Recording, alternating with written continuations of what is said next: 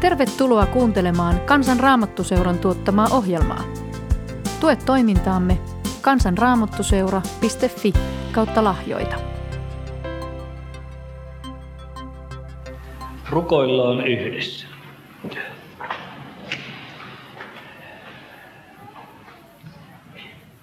Jeesus, kuule rukoukset, köyhän kurjan syntiset. Heikoimmatkin huokaukset, ahdistetun sydämen. Jalkaisjuureen vaivun aivan. Pääni painan ristiin. Siinä armoalttarilla rukoilen sua rakkahin.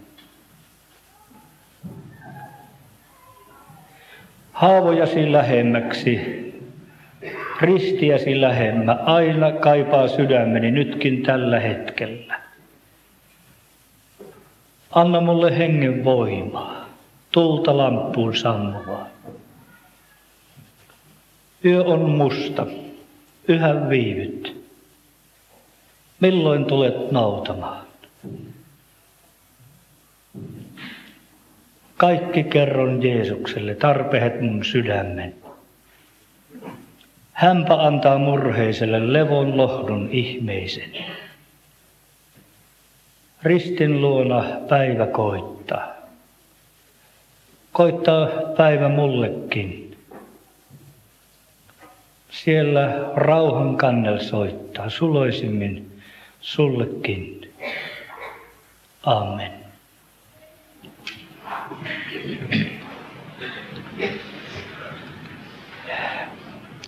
Tällä päiväjuhlassa aika paljon puhuttiin Israelin kansasta, Jumalan lupauksen kansasta.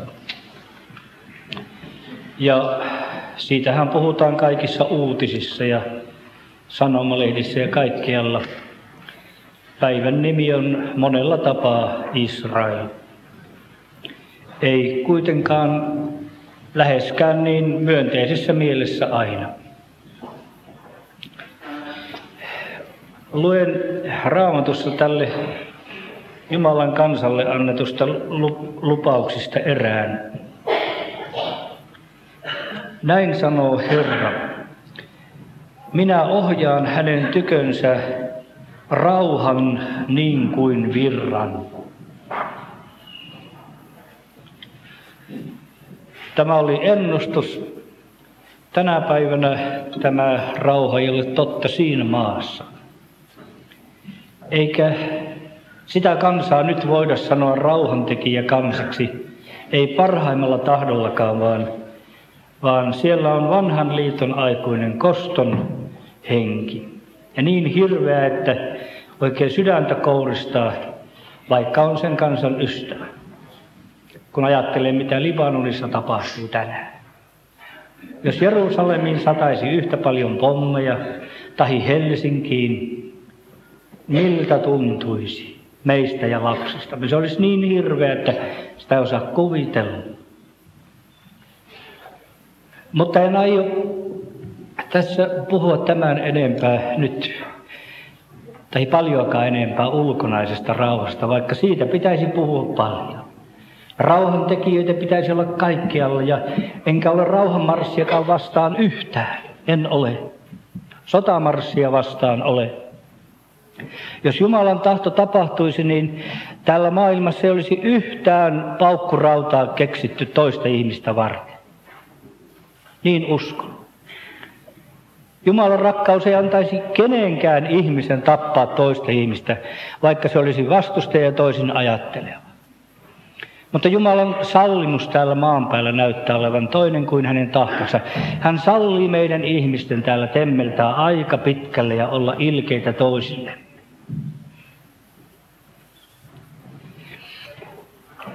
Mutta kun täällä sanottiin jo raamatotunnin aihe, Jumalan rauha,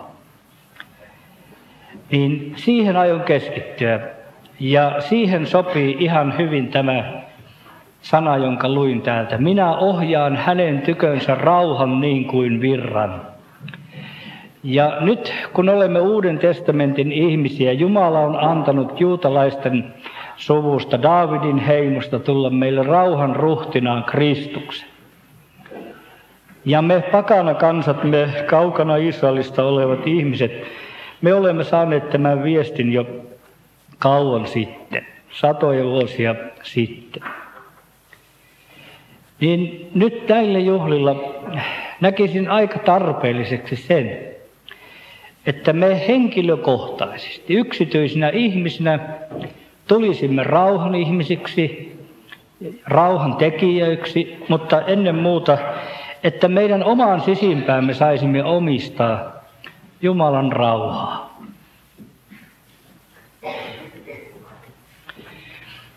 On kolme, joita katsomasta ei vähällä silmä väsy. Pienen lapsen silmät. Kun katsoo pienen lapsen silmiin, niin, niin ei siihen väsy. Minäkin olen viime viikkoina katsellut kukaan silmiin tuommoisen seitsemänvuotiaan. Hän on ollut meillä kesällä. Lapsen lapsi. Voi mikä kirkkaus ja kauneus niissä lapsen silmissä on ja mikä viattomuus ja miten terävät ihmettelevät kysymykset. Ihan ymmälle joutuu. Pienen lapsia, lapsen silmiä katsomaan ei vähällä väsy. Sitten on toinen, johon ei vähällä väsy, niin on sanottu, ja se on elävä tuli. Kun se palaa takassa tai uunissa tai nuotiossa tuolla erämaassa, ja siinä istut siellä jonkun tunturin rinteellä, ja, ja siinä on nuotio edessä. Sitä katselemaan ei ainakaan meikäläinen vähällä väsy. Ja sitten on sanottu, että on kolmas, jota katsomaan ei vähällä väsy, ja se on virtaava vesi. Virtaavan veden äärellä voi istua kauan ja katsoa virran ja aaltojen leikkiä. Näistä kolmesta nuo lapsen silmät, niille saattaa käydä ikävästi, niin kuin, niin kuin usein täällä maailmassa, että ne viattomat ja ne rakastavat ja lempeät ja hymyilevät silmät, ne tämän vaikean elämän keskellä voivat käydä koviksi ja tylyiksi ja, ja tuijottaviksi ja katkeriksi ja pistäviksi. Niistä voi hävitä sellainen lempeä loiste, sellainen tähtimäisyys noista lapsen silmistä, kun, kun tullaan aikuisiksi. Siellä, missä joku ihminen on vihainen, niin sieltä ihan säteilee tuon ihmisen silmistä sellaista pistävää tulta, että niitä on vaikea katsoa. Ja kyllä jokainen meistä tietää, ei niinkään omista silmistään ei näe, mutta, mutta jos naapuri katsoo meitä tai perheenjäsen tai, tai vaikka puoliso vihaisesti, niin voi kun pistää ja tekee pahaa. Näin voi käydä lapsen silmiin. Myös nuotio, ellei sitä kohenneta, ellei siihen puita lisätä, niin nuotio tuli sammu ja kohta on vain hiiltyneet kekäleet ja tuhka jäljellä. Niitä täytyy hoitaa. Mutta tuo kolmas, virtaava vesi, ei ole esimerkiksi Imatrasta vesi loppunut. Milloin lienee liikkeelle lähtenyt? Saimaan vesistä tullut ja ja Saimaan aallot vuoksessa lähteneet vyörymään. Mutta vettä on riittänyt, jopa Saimalla on ollut tulvia viina vuosi.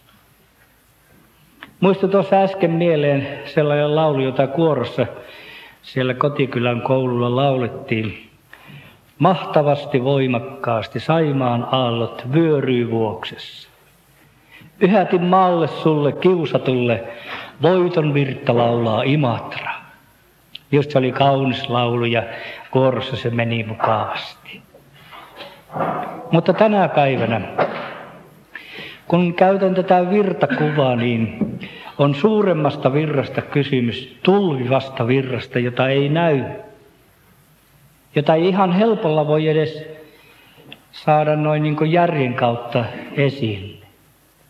Tänä aamuna Toivo Lemmetyinen puhui täällä aiheesta Jumalan rakkaus. Rakkaus on väkevämpi kuin kuolema.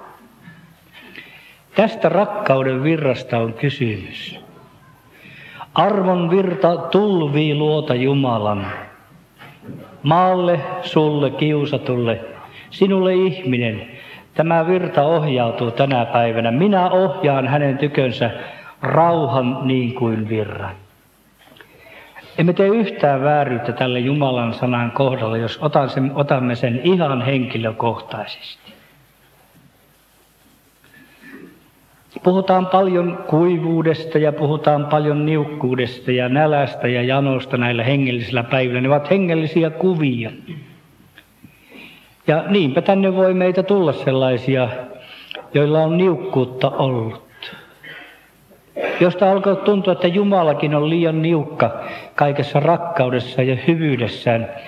Miksi on elämäämme ja perheemme elämään sallittu viime aikoina kaikkea tällaista kuin on? Miksi ei rakkautta löydy, ei, ei hakemallakaan elämään? Miksi, miksi, miksi? Me joudumme kysymään. Onko Jumala ensinkään rakkaus? Saattaa kiusattu ihminen kysellä. Nyt voidaan sanoa maalle sulle, sinun sydämesi maalle, kiusatulle, voiton virta laulaa Imatra, Jumalan Imatra. Jumalan vuoksi on vettä täynnä. Siellä sanotaan, että Jumalan virta on vettä täynnä. Tätä virtakuvaa ajatellessa, niin mä ajattelen, että se on sellainen kuin säteilyä, Jumalan rakkauden säteilyä meitä kohtaan. Niin kuin ihmisen katseesta saattaa toisen ihmisen katseesta ja olemuksesta huokoa semmoinen myötämielinen ja, ja hyvä säteily, joka ihan lämmittää, kuin sellaista tapaa. Tai saa sellaisen kirjeen tai sellaisen puhelinsoiton ja sellaisen viestin, jossa, jossa tajuaa, että tuo ihminen on muistunut minua hyvällä. Kaikki, niin vaikka tunteekin minua aika paljon, muistaa hyvällä kuitenkin. Kun sairastelin tässä kevättalvella aika vakavastikin, niin tajusin, miten paljon meikäläisilläkin on ympäri Suomea sittenkin ihmisiä, jotka eivät ainoastaan moiti ja, ja hauku ja selän takana paha puhu, vaan, vaan sitten on niitä ihmisiä, joista säteili sinne minun sairasvuoteelle tavalla ja toisella kirjeiden kautta, joita tuli paljon ja kukkalähetysten kautta ja sähkösanomiitin kautta, niin säteili sellaista, joka mahdottomasti lämmitti ja antoi voimaa. Että jo yksistään sen takia niin oli valtava hieno kokemus sairastaa vaikkapa syöpää, tajuta, että maailmassa on sittenkin rakkautta olemassa. Minä en ole ollut yksistään niin huomannutkaan. Siis muutamankin ihmisen myötämielinen semmoinen rakkauden ote ja, ja siunaava mieli auttaa meitä. Jos kaikki meitä polkee ja hylkää ja vihastuu meihin niin, ja hylkää meidät, niin sen ihmisen on erittäin vaikea elää. Se säteily näin ihmisten maailmassa, mutta Eikö sitten valtavan paljon suurempi täydy olla se säteily, se virta, joka lähtee hänestä, josta Raamattu sanoo, että Jumala on rakkaus. Uusi testamentti ei tunne koston Jumalaa. Tuolla Oromyllyllä kevätjuhlissa eräs ihminen sanoi minulle ensitöikseen, kun vei minua sinne vähän sivuun, että Kuule, rankaiseeko Jumala? Minusta tuntuu, että Jumala on rangaisut minua viime aikoina, kun kaikenlaista ja kaikenlaista on ollut elämässä. Kun minä olen ollut semmoinen ja semmoinen, niin nyt Jumala rankaisi. Sanoin hänelle ensi sanana ihan jyrkkään, että nyt saat kyllä niin sitä kristillistä sanastosta ja sanakirjasta pyykiä pois tämän sanan kokonaan. Tämän rangaistussanan. Ei Jumala ole koston Jumala eikä rangaistuksen Jumala. Kuritus on eri asia. Siihen aikaan, kun minä olin pikkunen, niin saattoi käydä silleen, kun me oltiin kaikenlaisia hunskeleita, että äiti tai isä otti polvelle ja pöksyt pani puolitankoon ja sitten paljaalle paikalle ripsutteli. Mutta koko ajan hän piti sillä toisella kädellään kiinni, kun toisella virpoi. Ja siinä oli semmoinen maku, että kauheasti teki mieli ottaa kiinni, vaikka just oli saanut selkeäsi. On sitä tietysti semmoista vihasta lyömistä ja remelin antamista ja kepittämistä. Se on eri juttu, jos vihassa lyödään, niin sitten se on jo toinen juttu. Mutta Eihän Jumala voi lyödä vihassa, koska hän on rakkaus. Hän toisella käellä pitää kiinni ja, ja toisella kurittaa, koska on niin paljon semmoista, missä, missä meissäkin uskovissa ihmissä on hoitamista. Meidän mielenlaadussa ennen muuta. Ja ylpeys ei, ei ole Jumalalle mieleen ja kaikki me olemme niin paljon ylpeitä, että Jumalan täytyy antaa meille nöyryytyksiä ja nöyryyttä opitaan vain nöyryytyksissä ja, ja kiusoissa ja koetuksissa, jopa lankeemuksissakin opitaan paremmin nöyryyttä kuin oikein kukkuloilla keikkuessa. Ja niissä kiusoissa ja vaikeuksissa, siellä tekin olette kaikki olleet elämän helteessä ja siellä on tullut janoja, siellä on tullut nälkä ja siellä on tullut ikävä ja, ja epäusko on voinut tulla, että rakastako Jumala minua ensinkään. Erässä virressä, josta pidän kovasti, jota täällä aina Pitkäsen Matti aikoinaan ehdotti, heti ensimmäiseksi virreksi, kun Saari Julia aloitettiin, niin siinä virressä veisataan muun muassa näin, että Suo, että kuulla saan sun äänes uudestaan. Sisin kaipaa kuulla uudestaan semmoista, että välitetäänkö minusta. Ja nyt tämän raamatun paikan johdolla haluan sanoa sinulle tässä palvelusvuorossani, että kyllä. Vaikka se tuntuu mahdottomalta uskoa, että näin itse rakasta ja ylpeää ja aistillista ja sellaista, jolla ajatukset lentää sinne sun tänne ja, ja katkeruus hiipii mieleen ja kaikki tommonen, niin, niin voiko Jumala rakastaa minua, vaikka minusta ei ole tullutkaan toisenlaista uskoon tulemisenkaan jälkeen? Oikein tosissaan voin sanoa, että kyllä,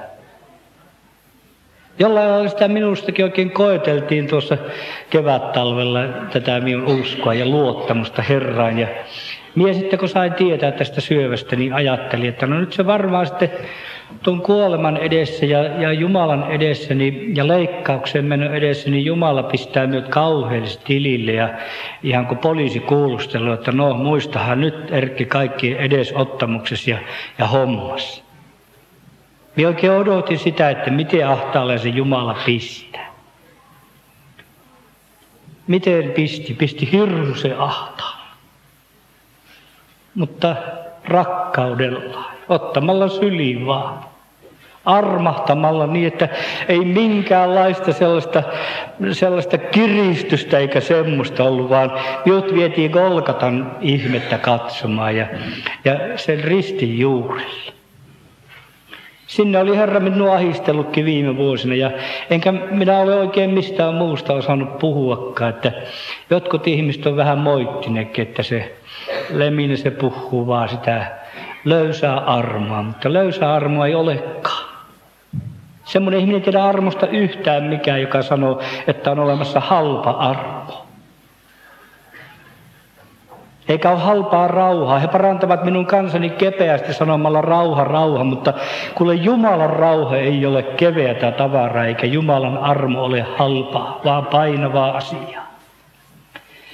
Ja Jumalan rakkauden tunteminen ja anteeksi antamuksen vastaanottaminen on suurin nöyryyttä ja tiedän sen, missä ihminen joutuu kaikkein pienimmälle paikalle. Kun hän koko ajan ajattelee, että minä ansaitsisin vain lyöntejä, kirousta ja katkeruutta ja rangaistusta ja sitten Jumala yhtäkkiä vaan tällaista ihmistä armahtaa. Se särkee kaikkein eniten. Ja nyt armon virta tulvii luota Jumalan synnin erämaahan, siihen missä on se turmeltunut ja syntinen sisi, joka ei ole muuttunut sen paremmaksi eikä ihmeellisemmäksi, vaikka tässä on vuosikymmeniä jo Herran tietä kuljettu. Ja sinäkin nuori kristitty, joka viime aikoina Herran tielle tulit, niin ajattelit, että kyllä tästä nyt tulee voittaja, voittavainen kulkija Herran tielle ja tähän seurakuntaan. Eikä sitten tullutkaan, vaan sinun on opeteltava samat läksyt kuin kaikkien muidenkin Herran tien kulkijoiden. Opeteltava elämään armosta, pelkästä anteeksi antamuksesta. Ja nyt tämä armon virta tulee siihen sydämeen tänä päivänä, joka valkeudelle avautuu. Johannes kirjoittaa siitä Jumalan kansan jäsen Johannes Jeesuksen rakas opetuslapsi, joka oli saanut uuden mielen ja uuden hengen, josta koston henki oli väistynyt ja, ja, ja lakihurskaus hävinnyt. Tämä mies kirjoittaa näin, että jos me valkeudessa vaellamme, niin meillä on yhteys keskenemme ja Jeesuksen Kristuksen Jumalan pojan veri puhdistaa meitä kaikesta synnistä. Nyt joku kyselee siellä, että miten siihen valkeuteen oikein pääsisi ja mitä se oikein tarkoittaa. Niin koittaisi olla hyvin yksinkertainen ja sanoa sinulle, nuori ihminen ja vanhempi mies ja nainen, että tässä nyt, tässä ja nyt, tässä saaren kirkossa ja kirkonmäellä se voi tapahtua. Miten niin? Sitä on jo tapahtunut pitkin päivää. Raamattutuntien ja sanan alla, niin, niin, niin se sana on satuttanut ja näyttänyt ja valaissut, että minä olenkin tämmöinen itse rakas ja, ja minun sydämessäni asuu vielä katkeruutta ja ja minun ajatukseni harhailevat luvattomille teille väkisin kaikkia päivinä melkein ja öinä. Ja, ja minä en mahda itselleni yhtään mitään. Mitäs minä teen? Olen ollut ennenkin täällä juhlilla ja olen tehnyt pyhiä päätöksiä, että nyt minä muutun. Näiden juhlien jälkeen minä muutun toisenlaiseksi ihmiseksi, kun menen kotiin ja arkeen. Päätökset eivät ole pitäneet. Minkä vuoksi? Sen vuoksi, että meissä se on meidän sisimmässämme. Ei asu itsessä mitään hyvää. Tahto saattaa olla ja on Herran hengen antama. Hänhän vaikuttaa sekä tahtomiseen että tekemisen. Mutta voima ei ole hyvän tekemiseen ollut. Ja nyt ei mielestäni jää Jumalan lapselle mitään muuta kuin tämä ihana mahdollisuus avautua jatkuvasti valolle, olla rehellinen, mahdollisimman rehellinen itsensä edessä ja Jumalan edessä. Herra, näin ovat asiat. Tässä on kiittämätön mieleni ja kylmä sydämeni ja tässä ovat nämä harhailevat ajatukseni ja, ja, ja tässä ovat kaikki kaikki, jota minä en kenellekään ihmisille oikein ehdi enkä jaksa enkä tohdikkaa aina kertoa. Ei se saata olla parasta valoon tulemista ollenkaan, se ripittäytyminenkään. Ei siinä kukaan osaa ihan pohjia myöten avautua, toiselle kertoa niitä asioita. Kerran luin, että ystävä, oikein hyvä ystävä on sellainen, että hänen lähellään voisi vaikka ajatella ääneen. Mitäs tuumaan, että onko Onko teillä miehet ja naiset, onko teillä niin hyviä ystäviä, joiden lähellä voisi vaikka ajatella ääneen? Ajatella vaikka täällä saaren juhlilla näitä puheita kuunnellessani ääneen.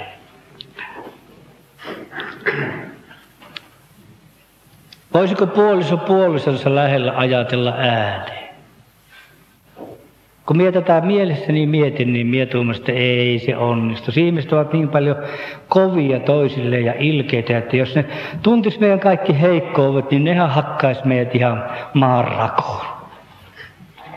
Mutta niin no kyllä minä sitten oikeastaan niin löysin. Minä löysin muutamia uskovia miehiä. Me niinkään naiset, että ei uskaltaisiko minä naisten kanssa olla, olla avoin, mutta tota, Muutamia miehiä, mulla on hyviä ystäviä, pappiskavereita joitakin, joiden kanssa on tuntureita kuljettu ja kuruja ja, ja niitä menty. Ja silloin minä ajattelin, että hyvä ihmiset, että sen kaverin kanssa minä kyllä voisin vaikka ajatella ääneen. Niin me on kyllä tehtykin, kun me on palaverrattu niin paljon. Se on hyvä, jos on sellaista ystävyyttä. Mutta onpa yksi sellainen paikka ja se on siinä ristin juurella ja se on siinä Jeesuksen jalkojen juuressa. Sellainen paikka, jossa uskaltaa ja tohtii avautua. Avautua valoon.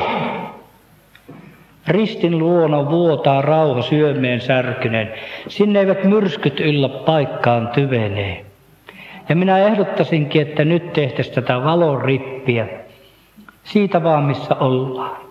Onhan sitä varmasti tehty, mutta kesken tämän puheenkin sinä voit sitä tehdä.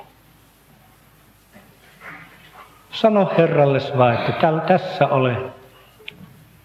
Kylmä on mieli ja uskoa on vähän ja kiitosta vähän. Ja kärsimätön olen ollut siellä kotona ja ajatusmaailma on paha ja sanat on olleet teräviä, vaikka jos on tarkoitus, niin aina luiskahtaa. Pahakin olen puhunut. Kieltäni olen hillinnyt. Vapahtaja, sinun valossasi olen tässä. Sinä tunnet minut. Ja nyt tämä virta Jumalan luota. Se on, se on vielä enemmän totta kuin sinun sydämesi ritti. Sinä osaat vain vähän tuntea syntejäsi. Pinnalta pikkusen vaan, mutta tämä anteeksi antamus, joka Jumalan luota tulee, jos me valkeudessa vaellamme niin kuin hän on valkeudessa, niin Jeesuksen Kristuksen Jumalan pojan veri puhdistaa meidät kaikesta synnistä. Puhdistaa pohjaa myöten. Ja vie unohdukseen meidän syntimme. Ei Jumala niitä muistele. Usein tapaan ihmisiä, jotka keskustelun tullessaan sanovat, että aina uudestaan ja uudestaan tulevat muistoissa mieleen ne entiset synnit nakertamaan. Ne palaavat aina uudestaan, mitä tehdä. Eräs tällaisessa tilanteessa, ennen kuin tuo ihminen rupesi mitään kertomaankaan, niin minä sanoin hänelle, että oletko sinä aikaisemmin kertonut näitä asioita, mitä nyt aiot minulle kertoa, niin oletko kertonut niitä aikaisemmin? Tämä ihminen sanoi, että voi Veikkonen, että kymmenen kertaa minä olen kertonut niitä eri puhujille. Sanoin hänelle, että kuulehan, tehtäisikö nyt sillä lailla, että et kertoskaan näitä asioita minulle enää uudestaan ensikään. Älä kerro minulle mitään. Tämä oli vanhempi ihminen ja hän vähän hämmästyi, onpa se kumma saarna ja tuo lemine, että kieltää ripittäytymästäkin. Niin hän sanoi, että no entäs jos se kiusaaja tulee kiusaamaan? Sanoin hänelle, että totta kai se tulee. Sehän on selvä, että se tulee, se pitää tulla, kun sillä on semmoinen virka. Se pitää hoitaa virkaansa, Veikko sanoi.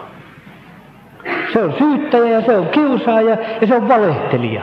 Se tulee ja muistuttaa sinua aina, eihän näitä Jumala on antanut anteeksi sulle ensikään vielä. Kerran nämä tulee muistiin mieleen, niin ei se Jumalakaan antanut anteeksi. No se nyt on verinen valhe kyllä, että ei ole Jumala antanut anteeksi. Se on oikein pirullinen valhe se. Onko tämä pakko uskoa? Minä sanon tälle ihmiselle, että tehtäisikö sille viisi, että sanotte sille kiusaajalle, kun se tulee nyt, että seuraavan kerran, että kuulehan siihen vihollinen, siihen haukut nyt väärää puuta, niin kuin joskus huono koira saattoi haukkua sellaista puuta, missä ei orava ollutkaan, se oli mennyt jo pois. Siihen Piru haukut nyt väärää puuta, että eihän minun synnit ole enää minulla. Mutta minä olen antanut puolustusasian ajajalle koko rekisterin. Ja minä kerron siellä vihollinen sen puolustusasian ajan nimen. Mepäs puhumaan Jeesukselle niistä ja kysele sieltä niitä minun syntiä. Näin me juteltiin siinä. Ja me tulimmekin siihen ihanaa tulokseen, että ei Jumala anteeksi annettuja, ristillä maksettuja asioita kuule. Hän ei muistele eikä kanna päälle, mutta meillä on täällä aivoissa sellaiset muistilokerit, jotka, joissa Piru aina mellestää ja, ja tuo niitä uudestaan. No mikä siinä? Herran mellestää, niin mellestäkö. Mutta itse asiassa me saamme omistaa anteeksi antamuksen rauhan, sen syvän rauhan sen pohjimmaisen. Täällä sielunkerroksessa ja muistinkerroksessa ja tämmöisessä niin saattaa monenlaiset melskeet käydä. No käykööt. Käyhän ne meressäkin tässä pinnalla aallot, mutta ne sanoo, että siellä syvällä on ihan syvä rauha, siellä meren syvällä. Ei siellä heilu mikään. Ja Jumalan rauha, se ei ole kuule liitossa meidän sielumme kanssa sillä lailla, että se keikkus tällä lailla kuin meidän sielu ja meidän tunteet ja väsymystila. Esimerkiksi silloin, kun me ollaan oikein väsyneitä työstä tai, tai kiusaatuneita lastenhoidosta tai, tai anopi ja minien välit ollut oikein kireinen ja siinä on vaan pitänyt nenäkkäin olla ja, ja kimpsu. Kun, kun tällaisissa keikutuksissa siellä ollaan ja hyvin riitaset puolisot, kun räkyttää, että ennen ne lupas rakastavansa, mutta ei ne muistakaan enää rakastaa ja sitten säteilee kaikkea muuta. Kun me näissä pyörityksissä ollaan, niin jos me näihin pintakerroksiin jäämme, niin, niin silloin meistä saattaa tuntua, että ei ole Jumalan rauha, ei maisemissakaan. Mutta onneksi se on kuule syvemmällä tämä Jumalan rauha. Koska me olemme uskosta vanhurskaiksi tulleet, niin meillä on rauha Jumalan kanssa. Ja tämä juuri tarkoittaa sitä, missä on meidän perustus ja pohja uskomisessamme. Jos se on siinä, miten minä onnistun hyvin rukoilemaan, keskittymään, niin rauha voi häipyä isä meidän rukouksen aikanakin kesken kaiken, kun ajatus voi karata. Huomasin tuolla eräällä juhlalla, että minun synnin tunnustuskin, niin siitä tuli ihan mitään. Kun tuota piti ru- rukoilla sitä synnin tunnustusta siellä ehtoollisella, kun mentiin. Ja minä alkuun pääsin mukaan, mutta minä huomasin, että puolessa välissä minä olin eksynyt jonnekin koko synnin tunnustuksesta. Minä en pysynyt kärryllä. Ja sitten minun piti pyytää Jumalalta anteeksi tätä huonoa synnin tunnustustakin ja jää koko vikaisena hänen käsiinsä. Kesken rukouksen voit vaikka nukahtaa, kun olet oikein väsynyt. Ja säikähät sitten kohta, ai hyvä, en minä nukun kesken rukousta. No se oli hyvä, kun nukahti. Pahempi se olisi, jos jäisi valvomaan vaan. Siis näissä tällaisissa tekijöissä, ja sitten taas kun raamattua lukee, niin joku säikähtää sitä kauheasti, kun hän lukee raamattua, niin Tuosta meni sivu ja jäänyt mitään mieleen. Tuosta meni toinen sivu ja minä saanut yhtään kiinni. Voi hyvät ihmiset, emme ole kunnon uskovainen, emme ole Jumalan lapsikaan varmasti. Se ei ole näistä kiinni, vaan tämä armon virta tulvii yhä tähän kuivaan sydämeen, tähän mahdottomaan ihmiseen. Me veisasimme äsken, että sun on Jeesus alkamasi uskon ja kilvoitus. Sun on myöskin hallussasi matkan päässä vapahdus. Silloin minut nääntyneen noudat luoksesta taivaaseen, jossa ei harhaile ajatus eikä mikään. Niilo Tuomeloksi, jota kovasti rakasti isällisenä hahmona, vuosia sitten, kun oli vielä keskellämme, niin kerran eräässä kokous oli alkamassa ja siinä eteessä keskusteltiin. Ja häntä tuli tervehtimään vuosikymmenien takainen uskon ystävä. Ja siinä he juttelivat ja, ja tämä vanha ihminen sanoi Niilolle, että kuule, Kuule Niilo, minä sitä en taida enää olla Jumalan lapsikaan. Miten niin? Sitten tämä ihminen sanoi siinä, että kun minä en jaksa rukoilla. En ole moneen kuukauteen jaksanut lukea raamattuakaan yhtään. Me odotettiin jännittyneenä, mitä se Niilo sanoo, että yritän nyt pitää se yrittää, ei sanonut, vaan Niilo sanoi, että kuule. Jos et jaksa rukoilla, niin ole sitten rukoilematta. Ja jos et jaksa lukea raamattu, niin ole lukematta. Se ihminenkin taisi säikähtää ja mekin hämmästettiin jo melkein suu auki, kun että jo on kumma mies tuossa hurskas rovasti sanoo tolla viisi. Mutta hän jatkoi siihen, että kyllä sinä olet Jumalan lapsi, vaikka et jaksa yhtään rukoilla.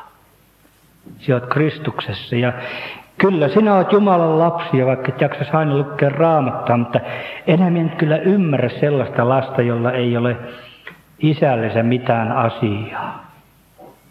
Silloin se purskat se ihminen itkemästä. Voi hyvä, me onhan minulla ja kyllähän minä puhelen. Mutta kun hän ei jaksanut keskittyä sille, että nyt tämä on sitä rukousta, vaan hänen sydämensä vaan hiljaa puheli, niin, niin hän ei huomannut sitä, että se olikin rukousta. Sillä lailla se on, että kun me jätämme itsemme Kristuksen käsiin ja avaudumme valolle ja haluamme kuulua hänelle, sanomme hänelle kyllä, yhä uudestaan, kyllä Kristus. Niin tämä uudistuva, jatkuva anteeksi antamus ja, ja armo ja rakkaus ja verenpuhdistus, se pitää meidän sielumme elossa ja tuoreena. Ja minun käsittääkseni muulla tavalla ei tätä syvää sielun rauhaa, tätä hengen antamaa Kristuksen tekoon pohjautuvaa rauhaa voida kokea kuin omistamalla evankeliumi silleen niin raadollisena kuin ikinä ollaan. Ja tämä ei silti vedä tietä laveaksi, vaikka jotkut sanovat, että siitähän tulee lavea tie, jos armon ottaa noin väljänä. Ei. Niilo Tuomeokse pyrki sanomaan, että laki tekee ihmisestä syntisen, mutta evankeliumi tekee roisto. Evankeliumin valossa, Jumalan rakkauden valossa, siinä alkaa ihmisestä näkyä, mikä raato ja roisto hän sittenkin loppujen lopuksi on. Ja päivän raamatutunnissa Toivo sanoikin jo siitä, Lemmetysen Toivo, että tämä Jumalan rakkaus ei tahdo kirkastua muuten kuin siellä, missä tämä valo näyttää, mitä me olemme. Ja sinä olet viime aikoina kenties uusissa kompuroinneissa ja kokemuksissa ja vaikeuksissa ollut. Et sitä varten, että Jumala sinulta rauhan riistäisi ja, ja sinun uskosi hävittäisi, vaan luultavasti vain sitä varten, että Jeesus Kristus saisi olla sinulle enemmän Kristuksena. Täällä on muitakin, jotka ovat sairauden ja kuoleman kanssa viime viikkoina ja kuukausina kamppaileita käyneet. Yksi ja toinen on tullut sanomaan ja täällä on minun sukulaisiakin, jotka ovat käyneet paljon kovemman tien vielä kuin, kuin me. Tuo nuori ihminen, hänet vietiin jo tallelle. Helvi soitteli tuolta Tarnavasta, niin oli jo kotona toipumassa ja, ja sanoi, että me rukoiltiin sinun puolesta siellä, mutta nyt minä ottaisin lainan takaisin. Ja itki siinä puhelimessa. Mie kysyin, että miten niin kun meidän tytär on sairastunut syöpää, verisyöpää. Hiljaiseksi sinne meni ja itkettiin molemmissa päässä lankka. Pari viikkoa sitten on tämä serkun tyttö pantu tänne saaren hautausmaahan. Hän on tallella ja hyvissä juhlissa. Siellä rauhan kannella soittaa aina. Ja lepo on ikuinen me saa olla matkalla. Mutta kun me uskotaan Herraan Kristuksen, joka on rauhan ruhtinas ja hän on luvannut viedä meidät perille, niin hän vie paikka läpi harmaan kiveen. Ja hänen äänensä soi läpi myrskyn ja helvetin pauhun, hän julistaa rauhaa lapselle. Entäs sellainen ihminen, jolla mielenterveys horjuu? Ahdistukset ja masennuksen ajat seuraavat aaltoina toisiaan ja ei pysty töihin, ei mihinkään. Mistä sitten, missä on rauha? Se ei ole tuossa sielun kerroksessa, koska siellä heiluu kaikkein pahimmin ja, siellä on kaikki pelot ja tyrskyt ja myrskyt. Kristus julistaa rauhaa. Hän sanoi, minun rauhani minä annan teille ja Golgatan rauhan liitto ei horju vaikka meissä horjuu. Vaikka veisi epätoivon rajoille, niin kuin monta kertaa vie siellä jonkun ihmisen, joka jää niin yksin ja vaille sitä kokemusta, että kukaan minusta välittää, niin Kristuksen rakkaus ei voi pettää eikä horjua. Se kestää. Kerran katsoin elokuvan Ben Hur, joka kertoi Kristuksen ajoista. Ja sitten ristiinnaulitsemiseen päättyi tämä elokuva. Monet teistäkin olette katsoneet, se on hyvä kuva. Se päättyi se elokuva sellaiseen näkemiseen, jossa Kristus naulittiin ristille ja sitten tulivat salamat ja ukkonen ja myrskytuulet ja rankkasade ja se rankkasade huuhteli Jeesuksen haavoista veren ja se valui sinne ristin juurelle ja siitä se lähti ihan tuuvivana virtana, joka näkyi punais, punertavana virtana alas menemään. Se näkyi minulle, julisti evankeliumia. Armon virta tulvii luota Jumalan. Vesi, kasteen vedessä oli jo Kristuksen veren puna. Meidät on kastettu Jeesuksen nimeen ja sitä ei ole peruttu sitä kastetta. Eikö se tarvitse uusia? Ja siellä, missä ihminen tulee veren turviin, ehtoollispöytään, siellä, missä Jumalan sana tuo evankeliumin, ilosanoman, veren evankeliumin, sinne penkkiin, missä ihminen on, niin, niin tämä on se Kolkatan virta, joka tulvii luota Jumalan ja vie menneet mennessään. Tuossa uudessa tai tuossa kootuissa, jonka on koottu runoista ja mietelmistä, niin siellä eräässä runossa kerran tämä mulle jotenkin kirkastui ja sanoin siinä, että, että Jumalan anteeksi antamus ei ole tippa lääkettä tippa tunnustuksiin, vaan se on vuolas virta, joka kulkee avautuneen sydämen lävitse ja vie menneet mennessään unohduksen mereen. Ja niin saa tapahtua tänään. Kaiken koko roskan ja moskan sinä saat jättää siinä kirkon penkissä armon virran huudeltavaksi, pois vietäväksi. Ja sitten, kun tämä säteily, tämä rakkauden ja anteeksi antamuksen säteily kohtaa sinun sydämesi, niin silloin sinä saat voimaa mennä sanomaan jonkun sanan sille, jota vastaan joka oli sinua vastaan rikkonut tai jota vastaan sinä olit rikkonut. Silloin sinulla on voimaa selvittää niitä asioita. Oli onneksi niin, että Jumalan evankeliumi kirkastui minulle silloin keväällä 45, kun täällä herätyksen ajat olivat Uukuniemellä ja täällä saarella ja Parikkalassa ja koko Karjalassa ja, ja ihmisiä tuli uskoon ja oli, oli valtavan ihana olla ensimmäisellä Orpokodin juhlillakin täällä saarella. Polkupyörällä lähden, niin me sedän kanssa ajelimme tuolta Tarnavasta tänne. Niin se oli, sitä pidän suurena asiana, että Jumalan evankeliumi julistettiin ja se kirkastui minulle sillä lailla, että sain köntässä uskoa Jeesuksen kolkatan teon tähden yhdellä kertaa kaikki anteeksi myötämöissä. Ja sen jälkeen lähteä sitten puroille, niin kuin Olli Hälvä aikanaan sanoi. Sen jälkeen tunnustamaan. Emme olisi niitä kyllä muuten voinutkaan tunnustaa, mutta Herran kanssa sen, sen virran viemänä, niin minä pystyn selvittämään sotilaspiiriin ja poliisille ja Ruotsiin asti asioita. Ja kaikki oli edeltä valmistettu, että ne voi sitten selvittää.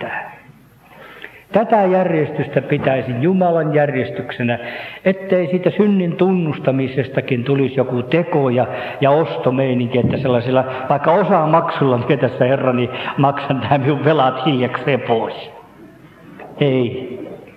Meillä ei ole millä maksaa ja meillä ei ole mitään muuta mahdollisuutta kuin ottaa vastaan suuri Jumalan armo tämmöisenä kuin ollaan ja, ja sen voimassa mennä eteenpäin.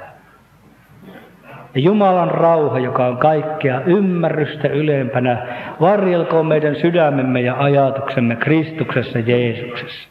Sillä se rakkaus, josta todella tänä aamuna puhuttiin, on korkeampi kuin, kuin taivas ja se menee syvemmälle kuin tuonella ja on leveä ja pitkä harvoja lastenlauluja mie pystyn leikkimään. Mutta sitä lastenlaulua miekin vielä leikin, että Jeesuksen rakkaus on niin ihmeinen. Ja sitten siinä sanotaan niin korkea, että et voi, voi ylittää. Ja miekin nousen varpaille ja nostan käät. Ja niin syvä, että et voi alittaa ja miekin yritän painaa kämmenet lattia, vaikka se onnistuu. Ja levittää sylin niin laaja, että et voi ohittaa. Ja sellainen rakkaus, tuo rauhaa tänä päivänä meille rauhattomille ja koko vikaisina me voimme uppoutua tähän armoon ja, ja ottaa vastaan se rauhaan ja iloon asti. Usko Jeesuksen nimessä ja sovintoveressä kiusattu ystäväni. Rauhaan ja iloon asti kaikki ajatusten, sanojen, tekojen, laiminlyöntien, katkeruuden, rakkaudettomuuden ja epäuskon synnit anteeksi. Minä pyyhin sinun rikkomuksesi pois niin kuin pilven ja sinun syntisi niin kuin sumun, sanoo Herra. Ja meidän ei tarvitse jatkaa painojen kanssa niin kuin päivällä sanot, että pankaamme pois kaikki mikä painaa. me saadaan panna se veren alle. Aamen. Rukoile.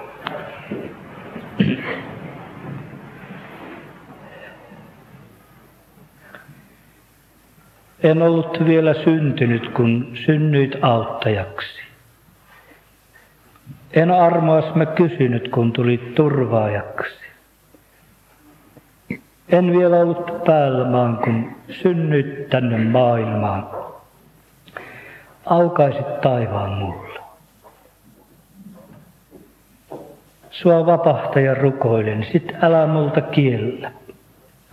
Tää ota sydän syntinen asuoksesi siellä. Sen valtiana ainiaan, niin että murheissani saa sult avun lohdutuksen ja Jumalan rauhan. Jeesuksen nimessä. Amen.